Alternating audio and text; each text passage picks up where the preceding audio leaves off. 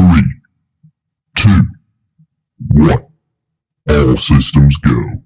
Hello, good evening, and as always, welcome to another edition of the Ebone Zone on this Friday, July 6th, 2018. I'm your hilariously humble host, Ethan Rivers. So, as I mentioned in the promo for this week, I've taken it upon myself to read and now subsequently review The Strange Case of Dr. Jekyll and Mr. Hyde by Robert Louis Stevenson. Okay, so this whole thing goes down in London, England, and primarily focuses on a man by the name of John Utterson. He's a lawyer and a friend of Dr. Jekyll's. The book begins with he and his cousin walking the street, and the cousin giving Utterson the rundown of something that he just saw that's a little hard to believe. So here's the situation. Some random dude by the name of Hyde runs over a girl in the street, and then he comes back and pays her family off with a check from Dr. Jekyll. That's pretty weird, but trust me, it gets weirder as the story goes on. Eventually, we figure out that Jekyll's entire legacy is laid in the hands of this random stranger in case he dies. We know that because he signed his will over to this guy. So basically, what happens is Hyde gets all his stuff once Jekyll goes six feet under. So, naturally, John's all messed up in the head after hearing about all this, so he goes over to Jekyll's dinner party later that night to question him about what's going on with all this Hyde stuff. When he gets there, John pulls Jekyll to the side. He's like, Hey, can I talk to you for a minute? Why does this random stranger have a check with your name on it? You don't even know him. That doesn't even make any sense. And now you're trusting him with your money? How crazy are you? But Jekyll just blows him off like, eh, no big deal, my man. Don't even worry about it. It's my business anyway. I don't know about you guys, but at this point in the story, red flags were flying everywhere for me. Utterson's not at all satisfied with this, so he decides to take matters in his own hands and do a little more digging on Edward Hyde. All's quiet until a year later when Mr. Hyde goes on a rampage and kills a guy with a cane.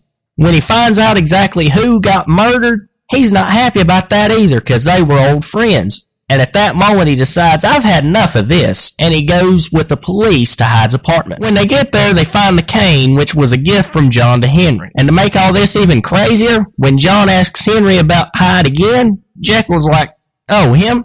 Yeah, he ran away a while ago. You just missed him. And to prove that Hyde won't be back for a while, Jekyll gives John a goodbye note.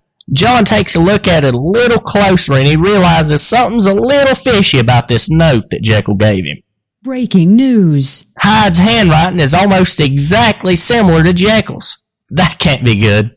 Meanwhile, John's over there thinking, maybe it's just a fluke. Maybe I'm overthinking this. So without putting any more thought into it because he's too confused, John finally leaves.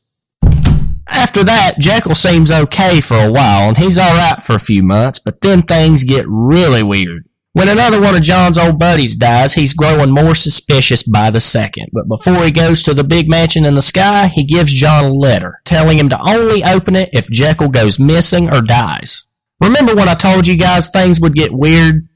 Well, things are about to get even weirder. So Jekyll's locked himself in the lab, and he's asking for his meals to be left at the door. And eventually Johnny Boy and Jekyll's butler break into his lab and see Hyde dressed in Jekyll's clothes.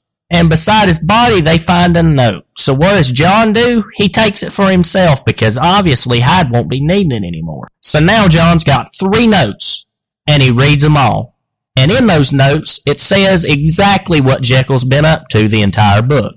The first envelope John opens is Jekyll's will, and Jekyll has updated his will to leave everything to John Utterson himself. The next letter is from Dr. Lanyon. You see, Dr. Lanyon and Dr. Jekyll have been friends for a while. They go way back. And apparently one day he saw Hyde change back into Jekyll. And that's been eating at his mind every day since. So after he sees what happened, he writes a note telling exactly what all he saw. Wait a minute, wait a minute. Hold up. What you're telling me is that Jekyll and Hyde are the same person?